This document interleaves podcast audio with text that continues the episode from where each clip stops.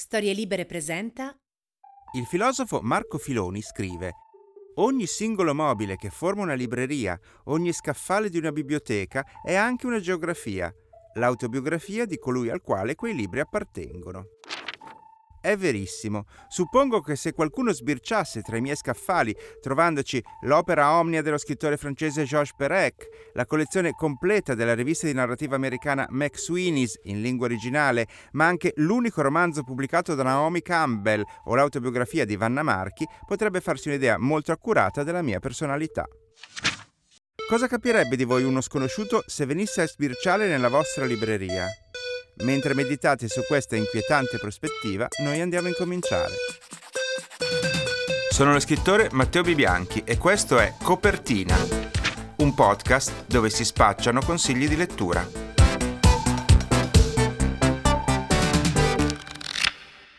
Vi avevo anticipato che è un periodo florido di uscite interessanti per la narrativa autoctona. Ne vediamo subito qualcuna insieme nelle mie letture in corso. Quando si parla di autori italiani di successo, uno pensa subito a scrittori famosi nel nostro paese. Non sempre è così, come nel caso di Massimiliano Virgilio, autore di diversi romanzi in patria, ma è divenuto un fenomeno letterario, pensate un po', in Cina. Il suo ultimo libro, L'Americano, del 2017, da allora è stato un bestseller da oltre 300.000 copie, un vero fenomeno. Wow. Ora Virgilio ritorna con Le Creature, un nuovo libro pubblicato da Rizzoli come i suoi precedenti e che ci auguriamo gli permetterà di bissare o, perché no, superare questi risultati. I protagonisti di Le Creature sono dei fantasmini. Si chiamano così, come i calzini corti che scompaiono dentro le scarpe perché sono invisibili allo stesso modo. Sono ragazzini senza documenti e spesso senza genitori o adulti che si occupino di loro. Il protagonista è Han, un tredicenne italiano di nascita ma cinese d'origine, che dopo la separazione dei genitori viene portato a Napoli e affidato alle cure di una donna soprannominata La Leonessa, che in teoria ha in gestione una serie di fantasmini, ma in pratica se ne disinteressa lasciandoli abbandonati a se stessi. Così Han, insieme a un paio di altri ragazzini, impiega le giornate girovagando per periferie degradate, cercando di racimolare qualche soldo, spesso invischiandosi in traffici pericolosi e illegali. Le Creature racconta una specie di discesa agli inferi di un innocente e delle sue scarse, se non impossibili, possibilità di risalita. Virgilio riesce a dare molto ritmo alla storia, non risparmiando anche scene cruente dal sapore quasi pulp. Consiglierei questo romanzo a chi ama i toni e le atmosfere alla Nicolò Ammanniti, ma che vuole spingersi un po' più in là, verso il fondo torbido e violento della società contemporanea, troppo spesso pronta a sacrificare proprio i più indifesi. Ogni tanto escono libri che vengono definiti importanti, e quello di cui sto per parlarvi è decisamente uno di questi. L'ha scritto Giorgio Fontana, autore di diversi romanzi fra i quali Morte di un uomo felice, vincitore nel 2014 del premio Campiello e tradotto in vari paesi. Il suo nuovo romanzo, pubblicato da Sellerio intitolato Prima di noi, è senza dubbio la sua opera più ambiziosa e impegnativa. Si tratta di un volume di quasi 900 pagine, un'impresa di proporzioni notevoli e raramente un romanziere italiano che non ha ancora compiuto i 40 anni si cimenta con prove simili. Prima di noi attraversa oltre un secolo di storia italiana, raccontando le varie generazioni di una famiglia friulana dagli inizi del Novecento ai primi decenni degli anni 2000.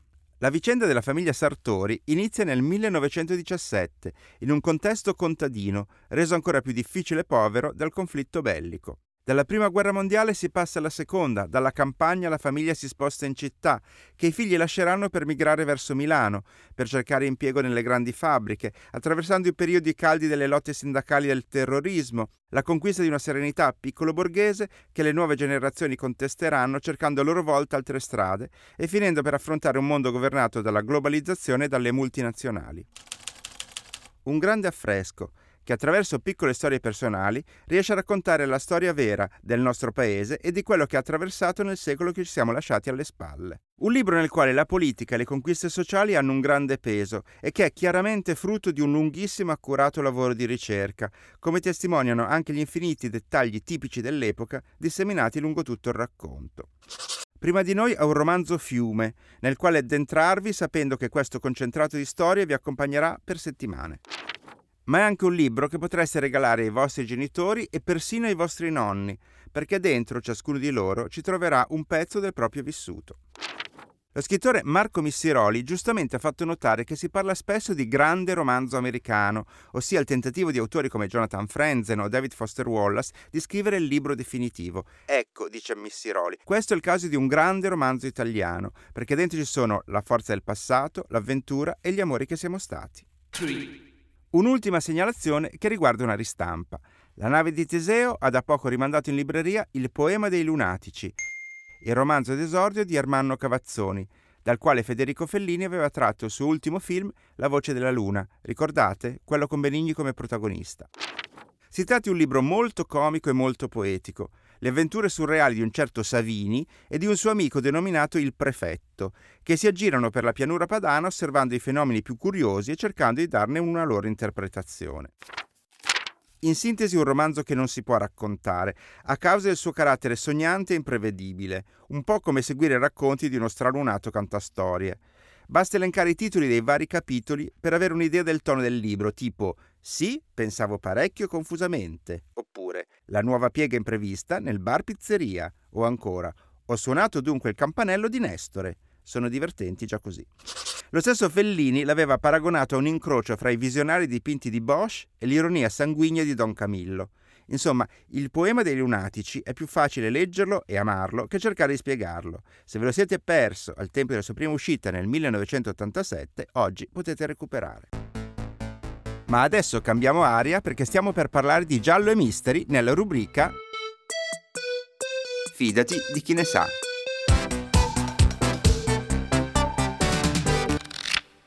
Ci sono quelli che lavorano con i libri perché hanno una libreria, poi ci sono quelli che di libri si occupano in rete, quelli che di libri parlano in pubblico e in radio, e poi ci sono quelli che fanno tutto questo insieme, come i nostri ospiti di oggi, Mariana Marenghi e Manuel Figliolini. Benvenuti a Copertina. Ciao e grazie dell'invito. Ciao, grazie Matteo. Prima di tutto cerchiamo di spiegare a chi ci ascolta. Tu Mariana hai una libreria e tu Manuel un blog, ma entrambi legati allo stesso genere letterario, vero?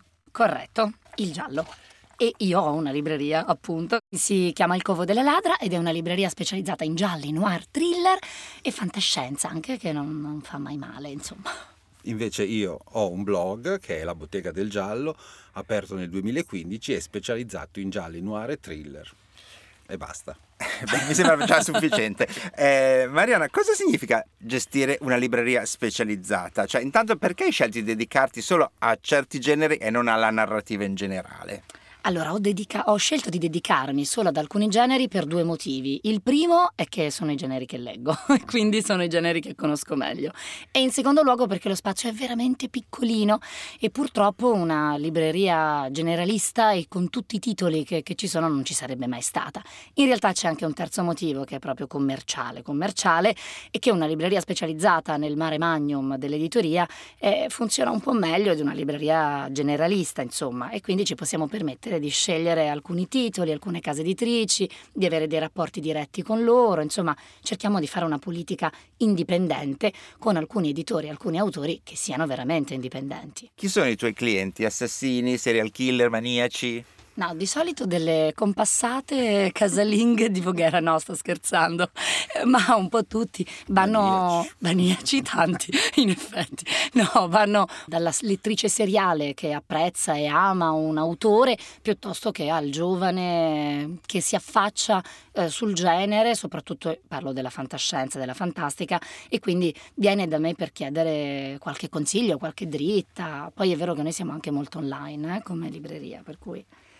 Ma cosa rende diverso, per esempio, la presentazione tipo di, appunto, di un libro giallo in una libreria tipo la tua piuttosto che in una libreria qualsiasi? Ci sono delle differenze, non so, nella competenza anche magari dei lettori che si presentano o cose di questo tipo? Principalmente questa, hai detto giusto, nella competenza e nel fatto che il pubblico che segue una libreria di genere è un pubblico già specializzato, è una nicchia, che non vuol dire che sia piccola, vuol dire che è molto attenta. Qui diciamo che c'è la fregatura, nel senso che io non posso presentare proprio tutto quello che vorrei o che mi chiedono di presentare, devo essere molto attenta perché i miei lettori sono dei lettori molto attenti. Quindi, per esempio, che errori non dovresti fare?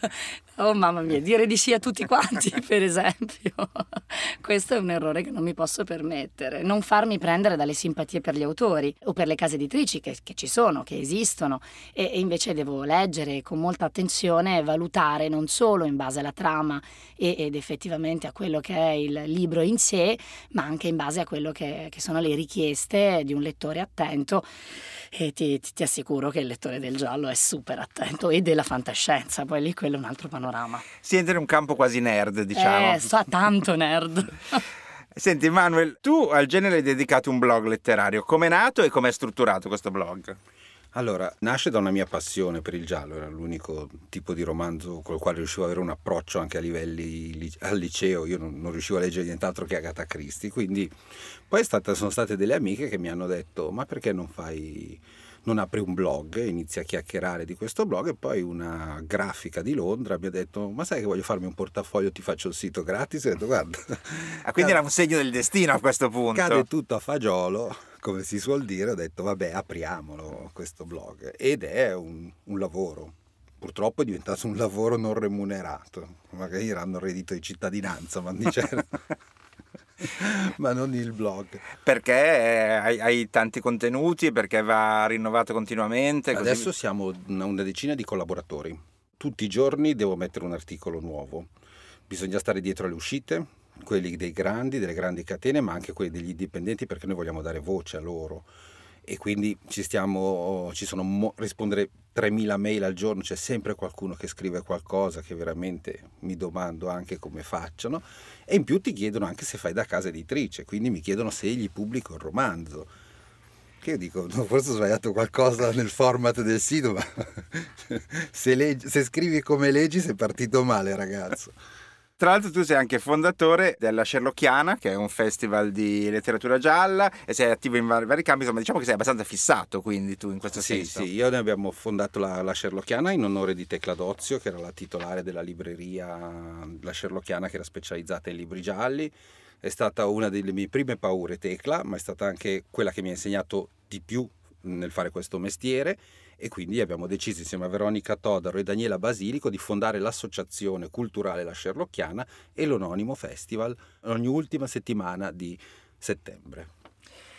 Voi però insieme, appunto, come se non bastasse, avete anche creato una web radio dedicata ai libri, si chiama Onboox con la X finale, ma stavolta il giallo non c'entra, perlomeno non si parla solo di quello. No, corretto. No. Corretto, è un progetto che è nato forse in una telefonata dicembrina in cui ci dicevamo ma perché invece che continuare a fare le dirette Facebook delle recensioni dei libri, lui a scriverle, perché invece non diamo voce a tutti i nostri amici scrittori, editori, anche amici che si occupano di musica, e invece non mettiamo su un contenitore che sia una radio per chi è innamorato della musica e dei libri e della lettura, e così è nata Onboox Radio. Onboox, che è l'unione della parola book e box, del jukebox, e allora abbiamo fatto Onboox perché dovrebbe trattare sia di musica che di libri, e adesso stiamo... Tu la sai spiegare bene. Ci stiamo... allora, hai visto, è fatto bene a portarlo. Devo scrivermela sta cosa, quando me la chiedono non so mai cosa dire. E le trasmissioni in onda sono già molte, alcune hanno anche dei titoli geniali tipo Austen, abbiamo un problema, Fabula rasa, Mystery non deve morire. Raccontateci un po' appunto i palinsesti, i vari programmi. No, io racconto i nomi, sono io che li ho decisi i nomi, i palinsesti li hai decisi tu. Vabbè, allora, attualmente sono 20 le trasmissioni attive, una ventina con ricorrenza variabile, chi settimanale, chi mensile, chi quindicenale, insomma ognuno si è impegnato con il proprio tempo che può mettere a disposizione. La cosa bella è che tutta questa partecipazione per noi è stata assolutamente inaspettata. Un giorno abbiamo mandato dei messaggi WhatsApp e mail a degli amici e ho detto sentite, ma lo sapete che noi abbiamo in mente di fare questa cosa? Ah, io voglio fare, io voglio dire, io mi occupo, basta. E il palinsesto si è creato così, tant'è vero che oggi come oggi sono tantissime le richieste che riceviamo per email e ogni mese partono delle nuove trasmissioni. Però appunto le trasmissioni si occupano un po' di tutti i generi letterari, no? Sì, sì, non solo dei generi letterari, ci occupiamo quello che è cultura. Quindi, amici ascoltatori, se vi piacciono i programmi dove si parla di libri, capite che Copertina non ha un solo concorrente, ma un intero portale di concorrenti, e forse a proposito di delitti sarebbe meglio che voi due vi facessi fuori. Però vi lascio ancora in vita alcuni minuti, giusto il tempo di chiedervi che libri ci consigliereste ai nostri ascoltatori, suppongo di genere giallo, ma non lo so. Vediamo. Faccio la libraia ancora per pochi minuti, ti voglio consigliare due libri che non sono dei gialli. Il primo è di Nicoletta Vallorani, pubblicato per Zona 42, quindi una casa editrice di quelle belle, indipendenti, sanamente indipendenti, come mi piace dire, che si occupa di fantascienza. Quello di Nicoletta è un distopico e si intitola Avrai i miei occhi, è ambientato a Milano ed è potente, potentissimo, perché come spesso accade nella letteratura distopica e fantascientifica è un manifesto, è un pensiero che viene tradotto in una narrazione. E a me questo piace tantissimo. Senza spoilerare, il racconto di Avrai i miei occhi è il racconto di una Milano in un futuro distopico in cui c'è un sindaco che è un capo della città. Milano è chiusa dalla barbarie che c'è fuori, da una cinta muraria, però intanto si ha come costume quello di clonare le donne e usarle come cavie.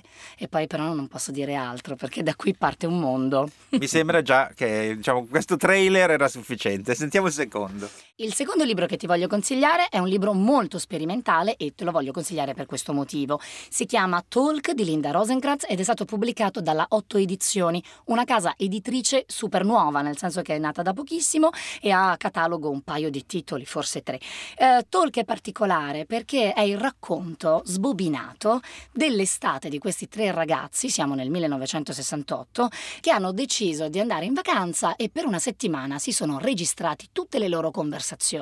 Tornati a casa, l'amica del gruppo ha deciso di sbobinare tutto quello che avevano detto, e quindi è una carrellata su quello che è l'universo umano dei sentimenti, dei pensieri. Si parla di tutto, dall'amore, dal tradimento, veramente di tutto, ed è molto molto particolare perché è scritto in forma dialogica, non narrativa, per cui è proprio come se tu leggessi un copione teatrale. È proprio carino. Perfetto, già mi hai fatto venire voglia subito di leggere questo.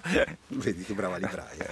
Passiamo a Manuel, e tu da blogger invece. Questo è il tono della libraia. Sentiamo il tono del blogger. Allora, io invece vorrei consigliarvi due romanzi editi da Fazi Editore, e ve li voglio consigliare perché secondo me sono molto interessanti dal punto strutturale. Uno è Violette di marzo di Philip Kerr, che ha una struttura del vero hard boiled, quindi se la gente si domanda che cosa sia sta cosa dura bollita, hard boiled è il romanzo tipo Philip Kerr, un romanzo bellissimo ambientato gli anni precedenti, cioè c'è già il nazismo in Germania, ma non è ancora diventato quello che noi abbiamo conosciuto, quindi erano i prodromi di questa dittatura che stava avanzando, e c'è questo investigatore privato che non è per niente nazista e si trova a scontrarsi con queste ideologie, si trova a queste maniere di agire, di comportarsi dentro alla Germania. E quindi ci sono anche dei particolari molto divertenti, perché iniziano a comparire in Germania le persone che dicono avvocato tedesco, infermiere tedesco, proprio scritti su delle placche. Quindi è un romanzo molto divertente, di una struttura veramente hard-boiled, quindi con tutte le cose classiche, l'investigatore sfigato, la segretaria sempre una gran figa, quindi vabbè, ci stanno. E questo è appunto Violette di marzo di Philip Kerr. Invece l'altro che vi voglio consigliare è The House of Secrets di Brad Meltzer e Todd Goldberg. Anche questo il classico thriller all'americana, 400 pagine che vi terranno veramente incollato, perché al giorno d'oggi l'attenzione su 400 pagine è difficile trovarla, è difficile tenerla. The House of Secrets è un romanzo thriller americano molto bello, la storia di questo conduttore televisivo John Nash, che racconta alla figlia Hazel di questo ritrovamento di un corpo con all'interno dello sterno una Bibbia. Gli chiede alla bambina di 6 anni come è finita lì la Bibbia, e lei non sa rispondere, e lui dice avrai 3 possibilità per rispondermi tutte le sere.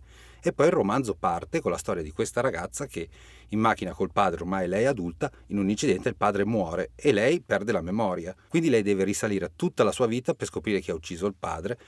c'è di mezzo l'FBI, queste cose belle americane che ci piacciono tanto a noi blogger. Eravamo partiti dal giallo, ma abbiamo toccato in realtà vari generi, e queste sono le scoperte che mi piacciono. Grazie a Mariana, grazie a Manuel, in bocca al lupo per tutti questi progetti che sono molti più di quelli che io mi immaginavo invitandovi. Grazie a te, Matteo. Grazie, Matteo. La puntata volge al termine, siamo infatti agli sgoccioli.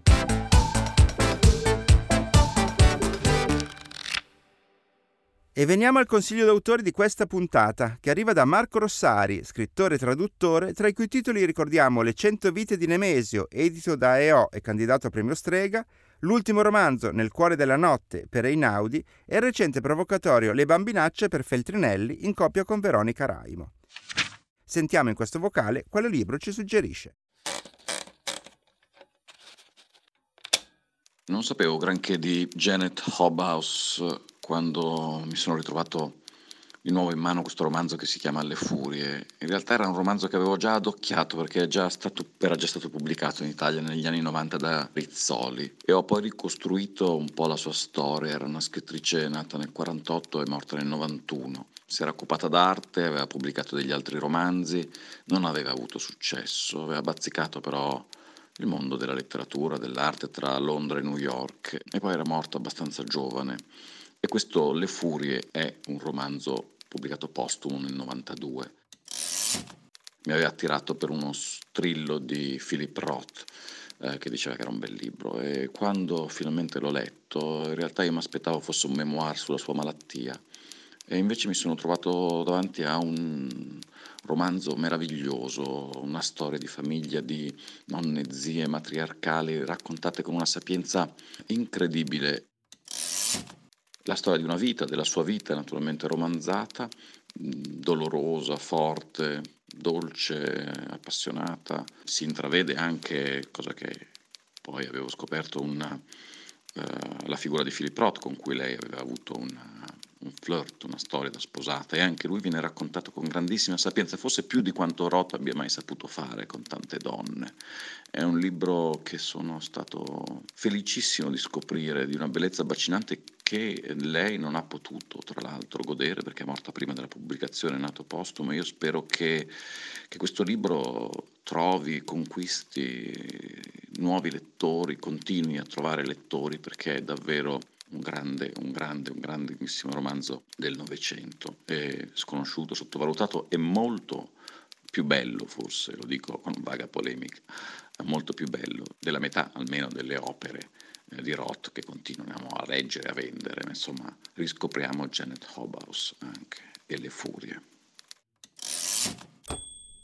Grazie Marco, e riassumiamo insieme i titoli citati in questa puntata. Io vi ho parlato di Le Creature di Massimiliano Virgilio, Rizzoli; Prima di noi di Giorgio Fontana, Sellerio; Il poema dei Lunatici di Ermanno Cavazzoni, La nave di Teseo. Mariana Marenghi della libreria Il Covo della Ladra ci ha parlato di Avrai i miei occhi di Nicoletta Vallorani, Zona 42; Talk di Linda Rosenkrantz, 8 Edizioni. Manuel Figliolini del blog La Bottega del Giallo ci ha consigliato Violette di marzo di Philip Kerr, Fazi; The House of Secrets di Brad Meltzer e Todd Goldberg, Fazi. Infine Marco Rossari ci ha invitato a leggere Le Furie di Janet Hobhouse, Neri Pozzi Editore. E con questo è tutto. Resta solo un dubbio da risolvere, perché so che ci state pensando dall'inizio di questa puntata. Sì, Naomi Campbell ha davvero pubblicato un romanzo nel 1994 dal titolo Cigno, edito in Italia da Mondadori. Io me l'ero lasciato sfuggire al momento della sua uscita e poi me ne ero pentito amaramente e l'ho cercato per anni. Non vi dico l'emozione quando un pomeriggio spasso sui Navigli l'ho trovato su una bancarella al prezzo di €2. Mi stavo quasi commuovendo. L'ho preso subito e adesso è lì al suo posto nella mia libreria. Poi è ovvio che non l'abbia mai letto, ma del resto, come ha candidamente ammesso Naomi già ai tempi della sua uscita, neanche lei l'aveva mai scritto. Ci sentiamo fra 15 giorni. Ciao. Ciao.